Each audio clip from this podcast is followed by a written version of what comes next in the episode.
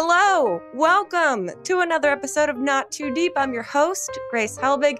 Today we have a returning guest. Meghan Rienks is with us. You might know her from her podcast, Don't Blame Me, from her YouTube channel, or maybe you've read her new book, You're Not Special. We talk about all of those things. Meghan's so lovely to talk to.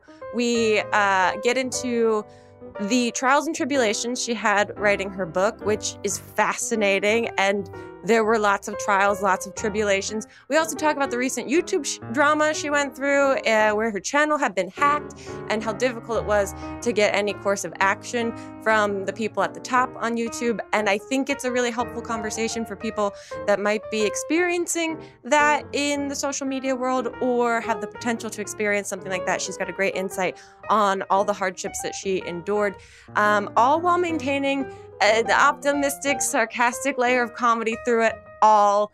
So enjoy this episode of Not Too Deep with Meghan Rienks and go read that book. You're not special. How uplifting is that?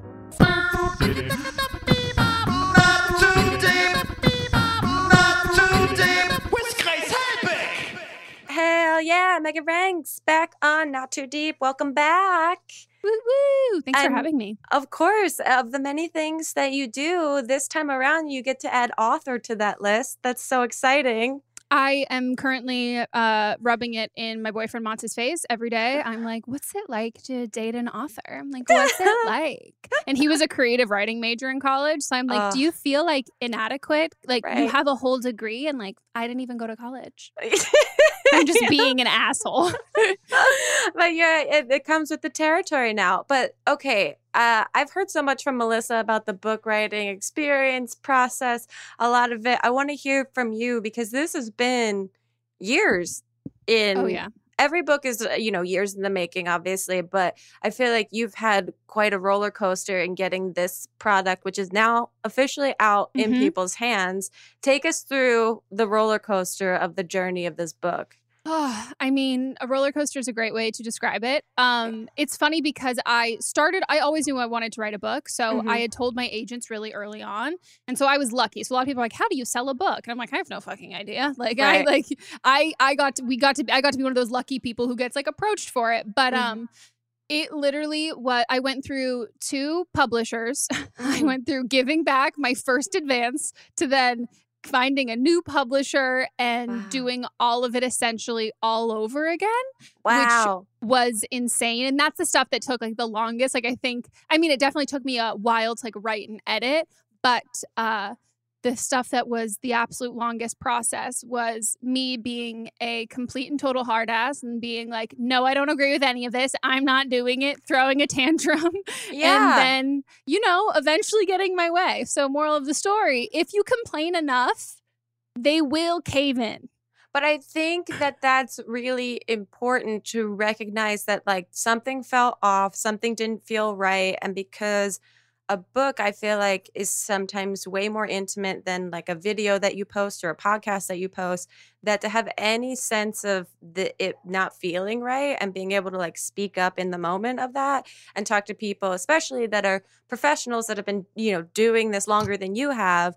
it's hard to uh, for me as someone that doesn't like confrontation in any capacity it's hard to recognize that it's okay to like say no to something i mean for you was that a crazy process to be like i'm actually going to walk away and move and shift over somewhere new So I'm the opposite. I love confrontation. It is my drug. I fucking live for it. I love it.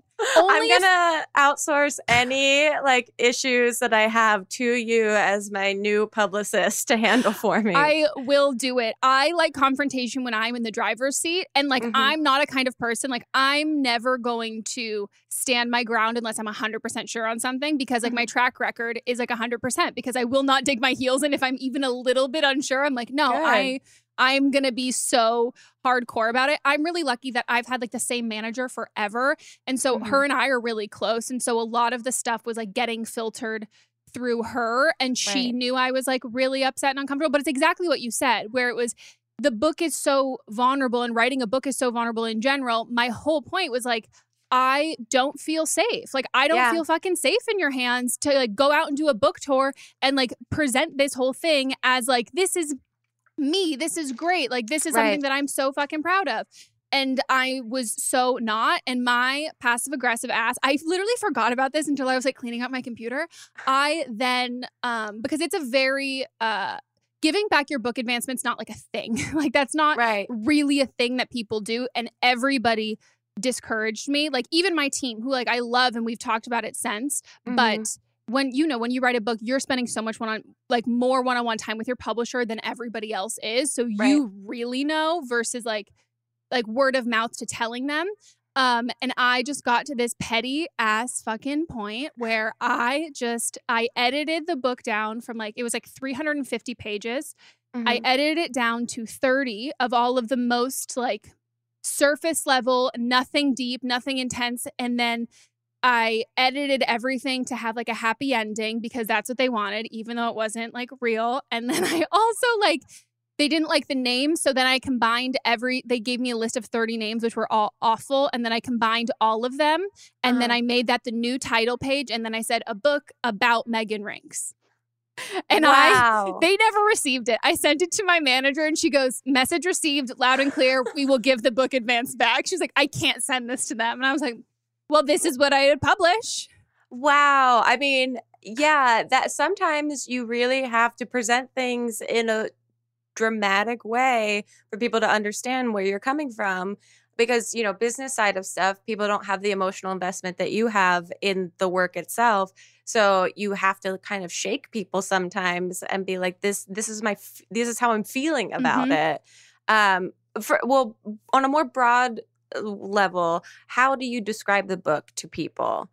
I describe it as like a if your best friend wrote a self-help book who like dropped out of college and like doesn't have a psychology degree. So it's like Right. not necessarily the best advice you'd ever get, but it Mhm. it really is honestly like the inspiration for my podcast was based off of this. So it's it's giving advice, but all of the advice is qualified by oh god my hair. Like look listen to this funny story that happened to me or like Right. listen to like my own personal experience with this and then i'm kind of giving you advice through it. So i have had people who are like it's a sort of memoir. Is any part fiction? I go no i mean it's not like a real memoir because like i haven't like done anything like that like, revolutionary. So like that's why it's a sort of memoir because like i am not that confident. Um but yeah i think it's it very much from I mean, I obviously can't like read it as someone who's not me, but from what I've heard from everybody else, it literally just sounds like me and it sounds Right. like you're talking to a friend, which I think is a much more approachable take to self-help because I I'm like there are like professionals and people with PhDs that I like Mhm. definitely like want, you know, like drawing, I don't know, like giving me anesthesia and like all Right. of that stuff. Like Yeah. they but then there's sometimes where I'm like, this is like you went to school for all of these years and this is everything you learned and I'm supposed to learn it in like 300 pages. Like I don't Right. think that's going to be valid for me. So it's a it's a little uh, mix of of uh of memoir and then self-help. Cool. And so on a level from like completely not personal to like uh airing out every piece of dirty laundry you have, where does the intimacy fall in Um, the book? I would say that I probably have two pieces of dirty laundry left. That's it. I would say that I only have probably yeah, like two. I mean, it's it it gets very personal but to to like a constructive point. And I Mhm. think that's something that I'm glad that it's coming out when I'm a little bit older. Like I'm only 26, but like when I first started writing it, I was like 22. Right. And there's a lot of like anger and you're fucking pissed and like you're getting your feelings all out. And I was like, okay, this is like a journal and like you need to simmer it down and like come up with like something constructive for people to take away from the story. Right. So I think it it's uh it doesn't I hope it doesn't feel as much like word vomit as it does of like, oh, look at these things that I've been through and like this is how I've processed. right. it. But it's personal. That's good. I mean, because I think that's uh, at least for me when I first discovered you online through your whole, you know, um, the uh, cosmetic surgery The journey. nose job. the nose job for um i it's so fascinating because you were so transparent about everything and just like the gross day in and day out of like this is what happens when you get a nose job um unapologetically in a way. And so there is i think for your audience a super fascination with like the life you've you've led and to know that you've done so much work on yourself personally to be able to like you said have processed all these things and come out with like an understanding to present to people rather than like here's some crazy shit that happened to me. Isn't that crazy? But instead being like that was crazy but here's like the things the major takeaways that can probably affect your life differently.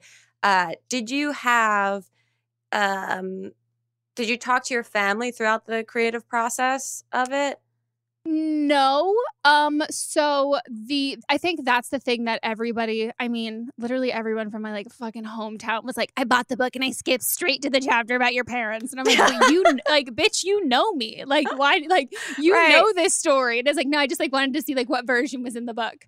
Um so yeah, I mean, uh, it's I, I start the chapter about my parents and so I would say so that's the chapter that everybody I would say is like the was the most wanting to hear because it went mm-hmm. from like especially like you said the nose job videos like you were seeing all of my life and like my family in it and then it kind of went radio silent and people had a lot of questions. And I think people who watched my videos regularly could also see that I really pulled back from my personal life. So like I started dating my boyfriend Mats around that same time. I didn't show mm-hmm. him on camera for a year, didn't show my parents on camera, wasn't showing my friends on camera. Like everything was like so people had before had seen me be like so personal and then really take a step back. So I think everyone was like, what's it gonna be? Um right but yeah you basically you took a curtain and you went Yeah. and everyone's like wait what's behind the curtain now why is the curtain closed and i'm sure the amount of assumptions that happened from everyone based off of that must have been so overwhelming Yeah, I mean it definitely was really really really hard when I when it like first kind of started and like I was like pulling everything back because it was like, you know, a way fresher kind of wound and I was like still processing all of it. Mhm. And I am so glad that like the book has come out and that chapter specifically has come out when I'm in such a different fucking headspace and like Yeah. so like you I'm just I'm removed from it in a way that I think is so much more productive for Mm. people to read. Um but yeah, I mean people will if if they've read it they will have seen, but it definitely I even started writing the book before all of the shit like happened with uh, like where like the shit that like really hits the fan in that Mhm. chapter before that happened. And so I literally started the chapter being like, well, didn't think I was going to write this one. And I was like, well, at least the, as it was happening, my best friend kept being like, well, like at least you're writing a book. Like put it in the book. And yeah like- there's like uh there's almost like a rationalization for trauma experience because now it can become a creative content for you Yes. No, that's how my mind went. I was like, okay, cool. Like let's actually like get some fucking use out of this shitty stuff. uh-huh totally um do you have a favorite part of the book? Would you say it's that part or is there something else that sticks out to you So I think that I mean I think the one that I had the most fun writing Mhm. um because I like to write. I just Yeah. also hate it, you know? Like Oh it's yeah, like the the physicality of sitting down and and like singularly focusing on writing because I think we're similar in that like I have to be doing Mhm. multiple things at once or I like I feel strange or I non-productive and writing you can't you can't do that. No, and then you would write like five pages to go, well, that sucks, but I'm in the groove now. So I'm going to delete Right. all of that and then like start this chapter again. Yeah. So, but so I would say the one that was the most fun for me to write is I have a chapter called My Date with a GDI, and it's like the worst date ever. And if you did you go to a school with sororities and fraternities? College? Uh yes, but it was such it was such small potatoes that it was like the it was like the generic version of Yeah. of sororities and fraternities. So we used to call the people who weren't affiliated in sororities and fraternities GDIs, goddamn independents. And oh. so he was like the GDI I went on a date with. And that was probably the most fun for me to write because, like you were saying, those experiences where you're like, I need to, like, it feels like that whole fucking story feels like when you eat shit and nobody else sees. And you're like, Yeah. I needed somebody else to see this. Like, this is so embarrassing and so bad. And like, you're like laughing and kind of crying, but you're Right. like, I, I need someone else in this with me. That's Uh-huh. what that whole experience, like, and Ugh. that whole date felt like. Ugh. And I just remember like that whole night being like, "Wh- I, what? Like, I, what? And so it felt really nice to kind of write about it. And I didn't know if Mhm. anybody else would have that feeling because it's kind of like, a, oh, did you have to be there? Like, is it that interesting? But I would say out of all of the chapters that aren't like the more like emotional ones that people have been relating to. Like everybody's been like, dude, that fucking one, like fuck that Nathan dude. Like that's insane. And I was like, okay, cool. So like it was fucking insane. So Did- that's probably my favorite. Oh, that's so exciting. Um and and obviously very uh makes me want to read it immediately. Did you have to awkwardly get permissions from people that you were mentioning in the book? So the first draft that I wrote, I wrote everyone's real names just because like it's so much easier for me to, To keep, keep it track straight. of. Yeah. And so now my friends will like reference like certain or like even like like like uh people who've read it will reference certain characters. I'm like, I have no idea who you're talking about. Like I changed all of the names. Like that was the last thing that I did. So I'm like, I don't know who that is. So I made a master list on my phone and I sent it to all of like my home friends so they could like keep track. Um, but the only people whose names I use their real names I used a couple of kids from high school. I used one kid from high school, his first and last name, just because like he's got he's a firsty lasty, Oh, and he o- and he only gets like two shout outs, but they're both like funny that I'm saying his full name, right. and it's all positive. So I like asked him, and he was like, "Oh, for sure, I'll buy the book." And then the my best friend Sydney, her name is her name, and then my best friend, uh, one of my other best friends, his twin brother, him and I dated when we were in seventh grade, and I asked him. we're- don't talk anymore because you know rough breakup, seventh grade. And I like asked his twin, who's my best friend, to ask him, and he was like, "Yeah, as long as it's not defamatory." And I was like, "What does he think I'm gonna say about him? like he doesn't even have a whole chapter. He has like a small reference." right. But I wanted to keep like a, if I could keep like any little references of real people's names, like that's more like Easter egg for me. sure. But there's only probably only five names that are real, and then everybody else I changed because I mean you don't have to technically. You right, can like but you have to like legally get permission from I don't everyone. even, you don't even have it's just to be nice. You just give, Oh, have to give them a heads up. Yeah. Oh, I thought you had to legally get permission in case they could sue you if they found something like you said defamatory. So it's I've learned a lot about defamatory cases um leading up to my book. Um oh, wonderful. There's it's there's really no money in a defamatory case and so the only time that you actually sue for defamation is like if you're a celebrity or an actor and you Mm. sue uh, a publication for printing something wrong and then you can prove you lost out on a job because of said article. Gotcha. Gotcha. So it's not, but I also was just like, I love confrontation, but like, I don't want anyone who's in the book in a negative light to be like, hello. And I'm like, "Ugh, uh." Right. Mhm. And then it creates a story for the second book. exactly. Perfect. Um, okay, we're gonna take a quick break. When we get back, I have to ask you all about this journey of your channel being hacked because I think there's probably a lot for people that um, are content creators and want to be content creators to learn from your experience, which is the theme, learning through Meghan's experiences. Yay. Okay, we'll be right back with more Not Too Deep. Not. Not. Not. Not. Not. Not.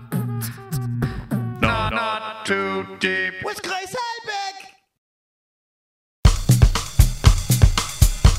let's talk about the your channel um because i feel like you're just a person that loves to go on journeys like this I should go on The Bachelor. i know right i feel like you should have like such mm, uh travel miles because you've been on so many journeys this this whole catastrophe debacle with the hacking of your channel um for people that don't know about this can you explain a little bit or as much as you want Yeah. about this So I don't even I think it was last fucking October. Um I had gotten a an attempt to hack my main channel Mm-hmm. and I am not confident about a lot of things, but I'm very confident about my um security and also about uh, my internet sleuthing abilities. yeah So I was able to like get that person out. They they uh, unsuccessfully got into my didn't get into my they they were unsuccessful in getting into my channel. okay And um, then I started to, I filed a claim with YouTube just to make sure, even Mhm. though they never got in. You're and taking my, all the right precautions uh-huh. Oh, I'm all about precautions. uh-huh And uh, my videos were just like suddenly they were uploaded, but you couldn't see them on my channel. And so it was like a very Hmm. obvious, seemed like a really easy thing to me that I was like, I mean, like all of my brand, like my channel artwork is still there, everything's still there. Like you can search my videos, but they're just like not on my showing up on my channel. So like Mhm. that feels weird. You can get to it from a direct link. Um, thought it was gonna be really simple and like fixed really quickly and took mm, like a month or so for lots of like, no, nothing's wrong. Everything's fine. And like, Well, we see- don't see what you're talking about. Yeah, this is the crazy thing because I think a lot of people that obviously haven't had any difficulties with YouTube and see it as this completely fully functional platform, this is really important for people to hear because you're not new to this platform. You've been using Mhm. it for like how many years 10 at this years, point? 10 years at this point. And you've provided a lot in terms of, you know, um, for the content uh, for the platform um, on behalf of just being an independent content creator and the immediate inability for them to um, hear and recognize a problem with you is so important for people to hear about because I think a lot of people still live in this blissful ignorance that the platform is perfect. Yeah. And I think I was definitely guilty of.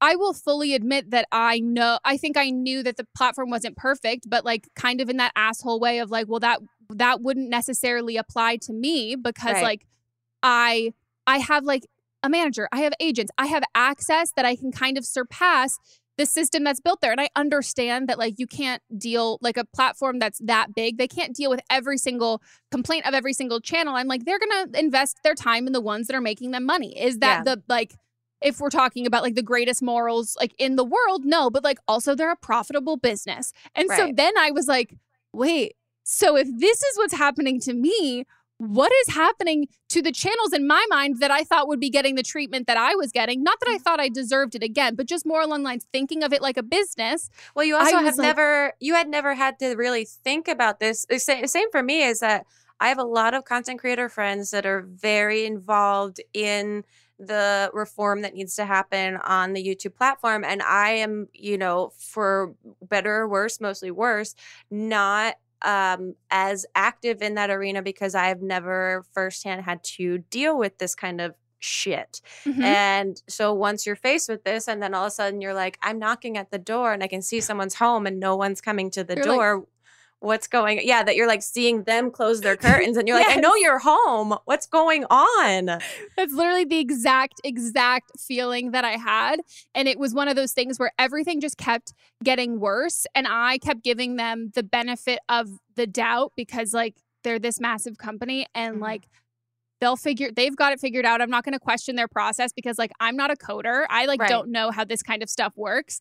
Um, and uh, really, what I've learned over the course of my life is like I definitely am glad I dropped out of college because I think I could have any job that I want. Like I inter- like I'm like I could be a editor, I could be a publisher, and I could Uh-huh. uh, do that. But yeah, it was it was a wild journey that I don't even th- I have like Lily Lily Marston to thank Right. for so much of it because because she was on the outside, she was like she was being like um Claire Danes from Homeland and putting all of the little strings together Uh-huh. where I was very living in it. So I wasn't kind of seeing the bigger picture or seeing how ridiculous it was. And she was talking to her other friends who were creators and all of this kind of stuff. And she was the one who was like, dude, this is something and this is something so much bigger than you. This is something that's like, you have to make a video about this. This is not normal. Like, this is so crazy and so bad. And it, it like, and, and we didn't even I didn't even research or go through the emails or make a timeline or do anything until the day that I filmed part one.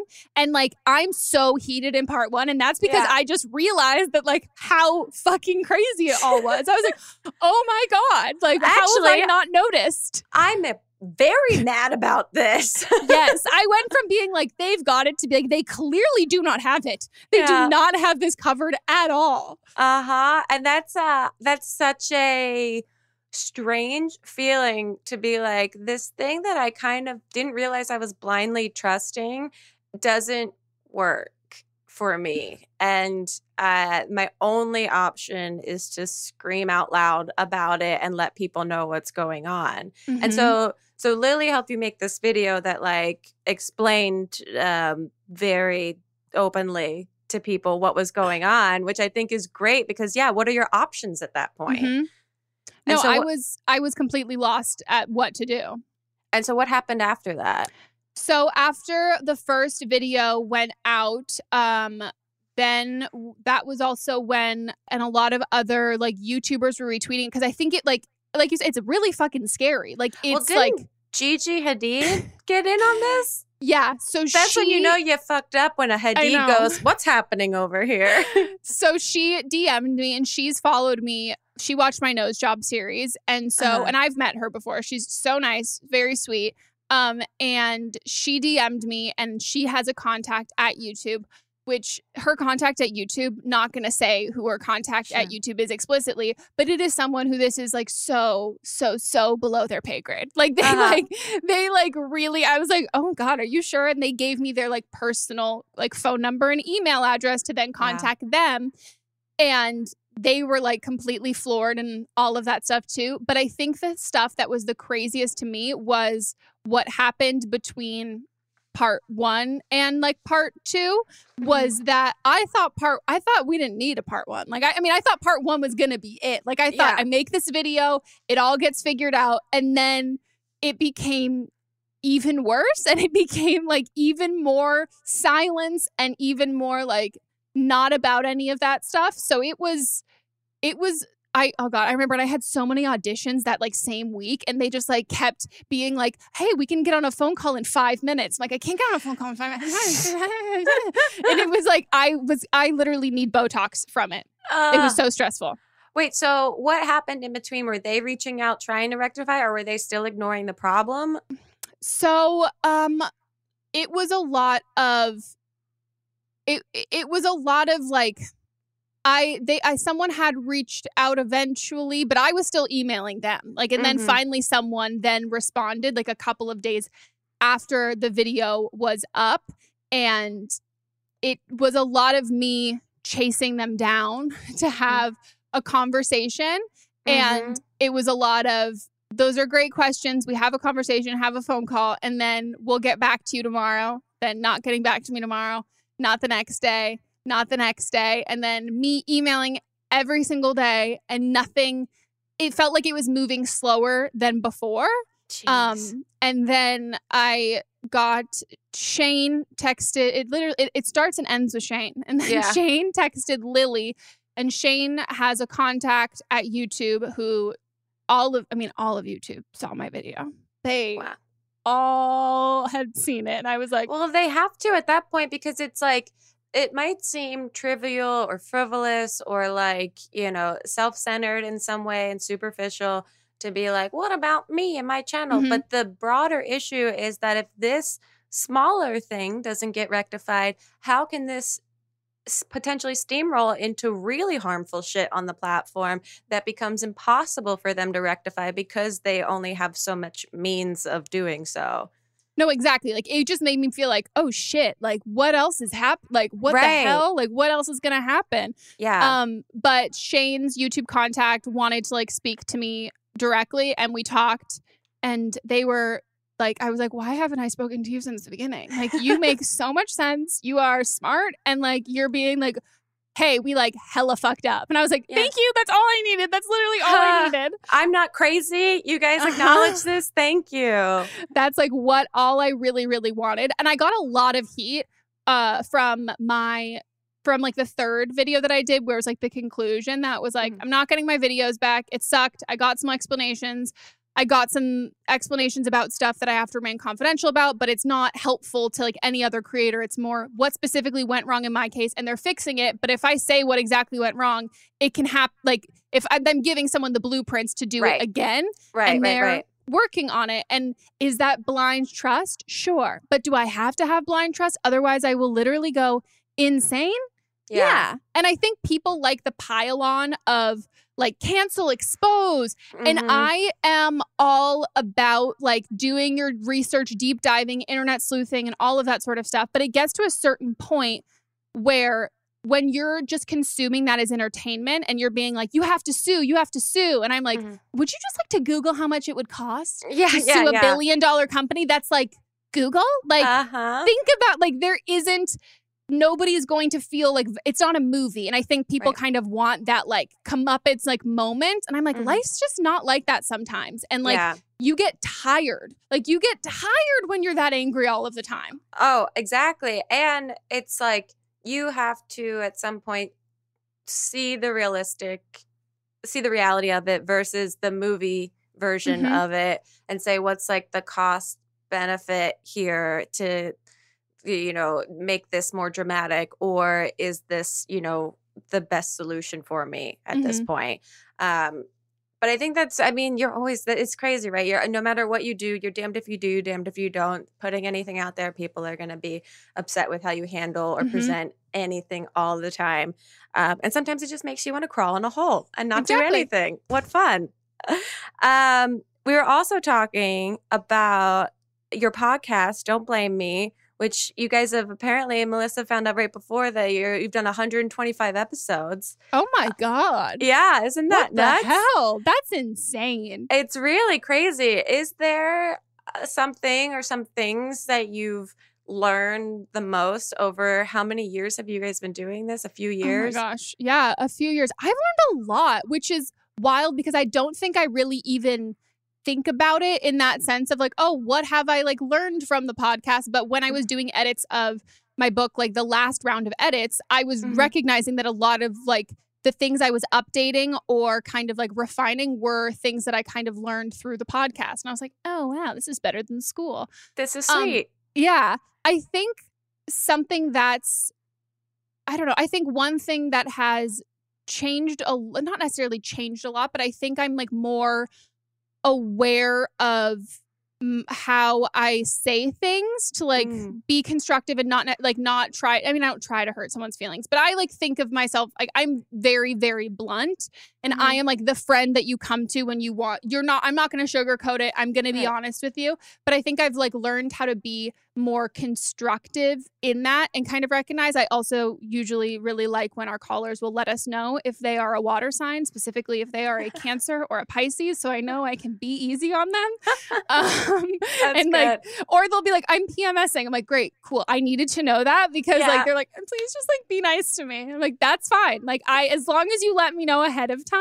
uh-huh But any other like I think there's just a lot of like relationship stuff too. Like the more that a, a huge majority of the conversations and like advice questions that we'll get will pertain to relationships and I think that I'm learning a lot more about other people's lives that are like in other walks of life that are different than my own and different than like the things that my friends experience. Mhm. And then I think it's interesting too because then we don't know necessarily what life experiences we have coming up. So like we've done episodes of the podcast where we've given advice and then like it happens in my life or whatever and I'm like, "Oh, so am I going to like take my own advice or am I going to like not?" so what's going to happen there? But yeah. um yeah, I think it's I think it's cool too because we have people will they'll call back in and give us updates or oh, any- that's cool. and then we get to see like their kind of growth too and i think if it's been like a long period of time too we can kind of see it differently and then be like oh wow this did work out how we thought or it didn't work out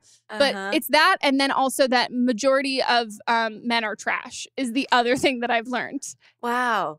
some of these girls have the fucking work they date the they date some shitty dudes Ugh. some shitty shitty dudes Well, I mean, the good thing is to not you no longer have the assumption, you have the actual proof of uh the potential shittiness of men and the experiences and how they've unfolded to be able to back up that.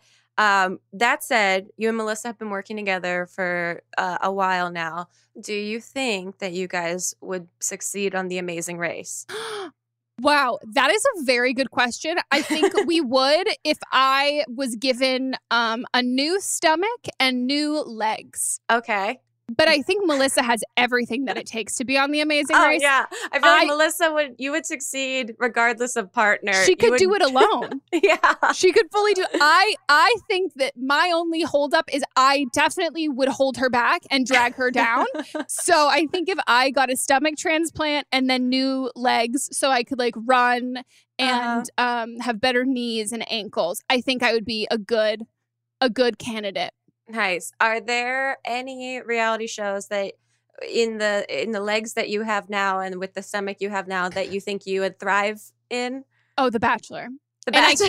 I like asked Mott's multiple times. I'm like, would you let me go on? And he was like, well, they would know you're fucking with them. But he has fully he's like, no, you to-. like I think I would crush it. Like what I would think- be your first of all, what would be your entrance? Have you thought Oh. about how you would introduce yourself to the Bachelor?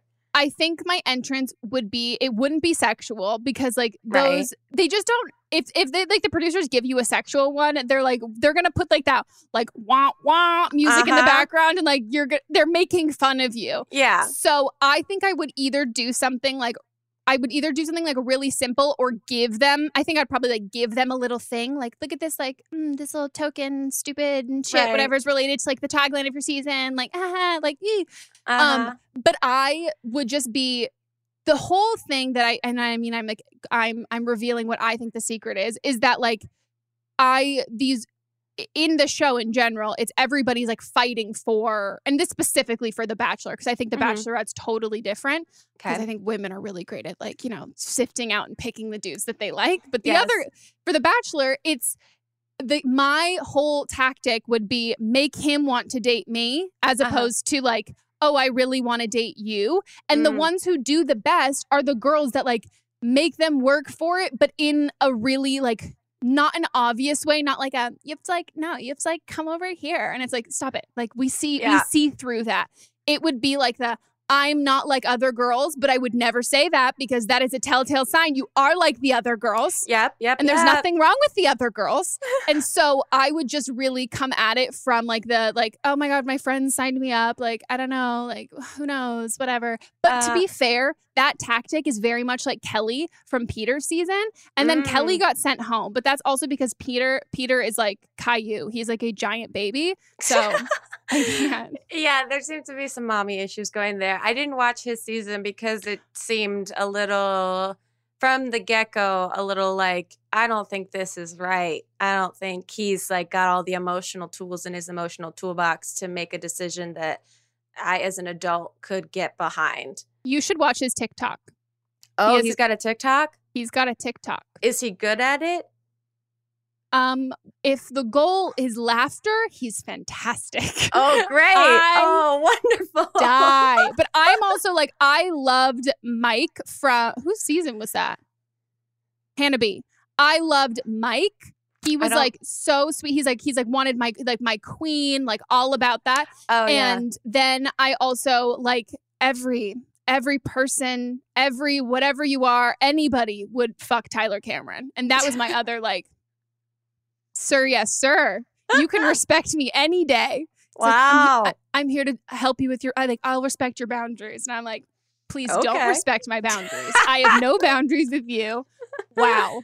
well he's playing the game i think that you've described for yourself that like Mhm. make make someone else want to uh pursue you there's Yeah. that sense of like aloofness that like quiet confidence of like i don't need to be all over you and i don't need to be paranoid in this situation that puts people um that makes people uneasy when you're Mhm. just like yeah i'm here. I'm not dramatic. I know exactly what's going on. I know exactly who i am.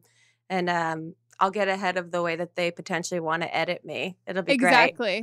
but it has to be. You have to do that for a bachelor who's confident. It Yeah. can't be like a bachelor who's like, no, I, I, I like, I need, I need the attention and like the reassurance. But then I would be like, I'm sending myself home. No, exactly. I want to be the person that would meet him right away and go, "Yeah, no, not for me." But thank you. It's so nice to be here. I'm gonna have a couple drinks and then I'm probably gonna head out. But like, have a good night. Power Enjoy. Enjoy your journey. Um, baking. baking. you uh this whole other side of you that is um you, you know it, it it's all falls under the Meghan umbrella but it feels like a little bit of a divergent side um from all of the self-help uh stuff baking is a major hobby for you It is. I refer to my brand as um, mommy blogger without a child. that's great because i that's what i'm like i started to come up with potential shows to pitch you um and one of it this is all very very in the beginning stages of idea Of is called Prove It, where it's like you proving bread, but like while it's proving, you bring on an expert to come and prove some sort of like socioeconomic injustice and how people can help.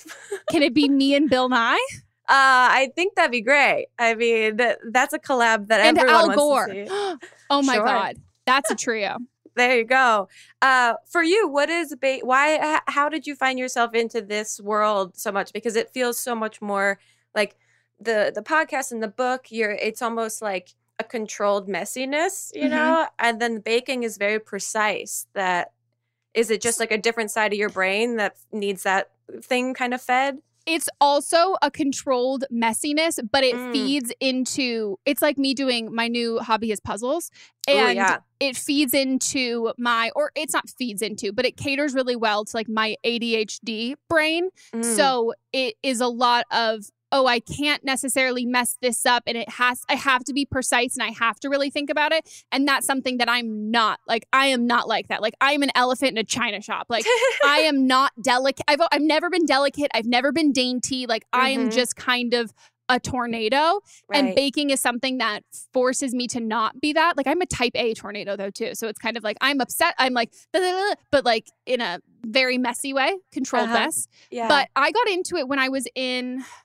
I mean, I always loved watching the Food Network. Like that was Mhm. like my like guilty. I mean, not even guilty. Ina Garten is my queen yeah. obsessed for so long and then in college when i like had no friends i was making like dinner and like cooking for myself alone and so it was a lot more like oh scrolling through pinterest finding Mm. recipes and then the more that i just kind of like lived alone and had to cook for myself yeah. um i realized that like you know savory food is like it's not that pretty and like it's not really cute and like not as fun and Uh-huh. it also is you can kind of like throw it all around and who really Right. cares and then i got more into baking shows and then just got really into baking i think i was always fascinated by it like i loved going to pastry shops as a kid and just like looking at Mm. how pretty everything was yes. um so i definitely like it from like an aesthetic standpoint of like this Yeah, is so fun and pretty the, yeah, it's it's all the benefits of cooking with the added focus and emphasis on aesthetic. mm-hmm. and i Uh, love an aesthetic Of course, look at your Instagram. uh-huh. The uh have you ever thought about opening a bakery? I think that I would be I think it'd be like fun to do like a like a temporary pop. I mean, in my dream, I would open like in a Nancy Meyers movie, like I am Yeah. Diane Keaton, and it's just like beautiful and it looks like restoration hardware. Uh-huh. And I'm there with my turtleneck and like my burlap apron. Like I love that image. Um, I've also heard like the restaurant business and like is like very intense, but maybe Yeah. bakeries would be less intense. I think I would be. I think I would honestly thrive running like a bakery in Napa, like or like the Mm. Hamptons. Like I could just become Ina. Uh-huh. I would enjoy that, but that's what I see. Like I don't see myself doing it. I only see myself doing it with like white hair. Like I only Yeah. see it as like a kind elderly lady. yeah, Like yeah, I want to yeah. I don't want to be like the what's that like 20, 30 year old doing in this bakery? Like I want like, oh, that sweet older woman. I wonder how her children are doing in college. yeah, Like, exactly. I want to look wholesome as hell.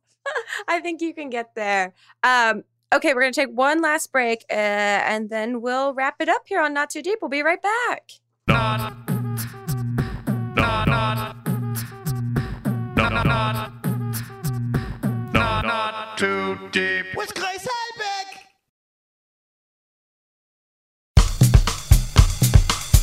Well, we're getting towards the end of the podcast, Meghan, and I'm going to ask you the two questions that you've answered before on the podcast that every guest gets to answer. And the first is Who or alive or dead, alive or dead, would you most like to throw cold spaghetti at? Or I just mean, spaghetti. It can be right- warm.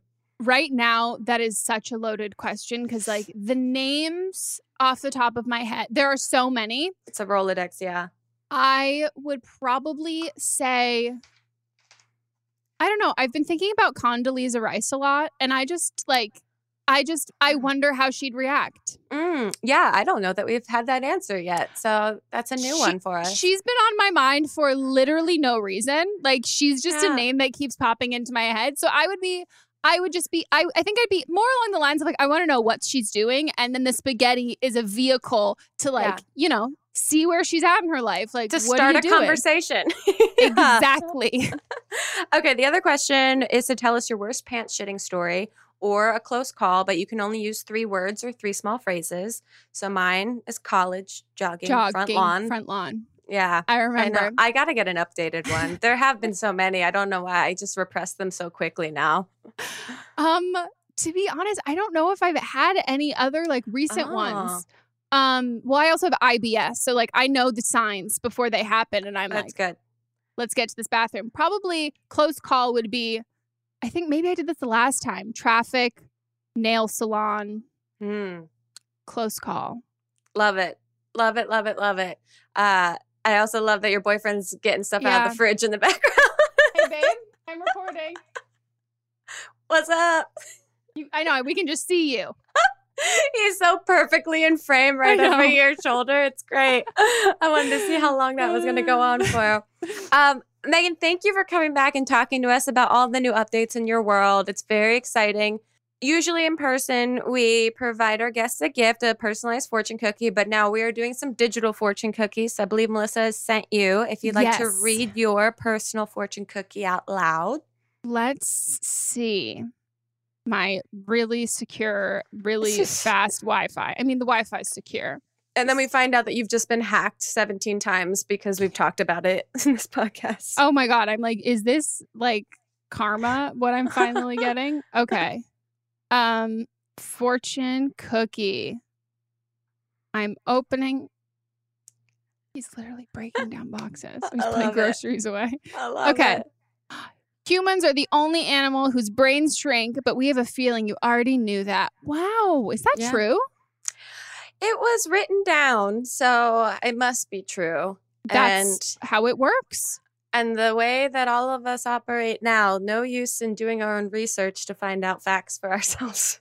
Honestly, fake news. Did you know news. that um you should use this for another episode, but that um kangaroos, I think the male kangaroos have like three penises and the, the female kangaroos have like two vaginas or something like yeah, that. I've heard something like that. I also recently found out that koalas um will sometimes the females will mate it like have orgies and they last longer than male female sexual intercourse yeah Well, I mean, checks out. nature's nature's crazy Meghan where can it. people listen to the podcast get the book and everything that you're up to if they don't know The podcast is available wherever you listen to podcasts Apple, uh, Spotify, Stitcher. We also do video versions on YouTube if you ever want to see uh, Melissa and I, our faces as I like gasp, being like, What's happening?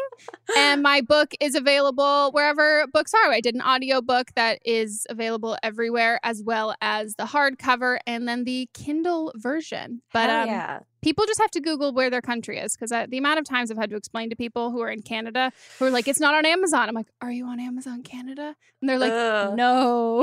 I'm like, okay. Also, the caveat for everyone to have some um, sensitivities about the delivery schedule of everything as of late. Because I know that you- there was some issues with that because the way the world is right now. Yes. So if, I know a lot of people got, um, eh, which I'm flattered, got impatient and either did audiobook and or like digital one, and then they're like, and then I have the hardcover as a coffee table book. And I was like, I love it. It's great. The aesthetics make it a perfect Mm-hmm. decoration for your home. Oh, I tried. Love it. Um, thank you, Meghan, for being here. This was so fun. Good luck Thanks for recording. having me. They're recording an episode of Don't Blame Me right after this. So, guys, go listen to Don't Blame Me. And um, we'll see you next time on another episode of Not Too Deep. Goodbye. Too deep, too deep, too deep, not too deep with Grace Helbig. Not Too Deep is a production of Grace Helbig Incorporated, producer Melissa D. Montz, edited by Shireen Lani Eunice, post production sound by Chris Henry, and an extra special thanks to Flula for the theme music.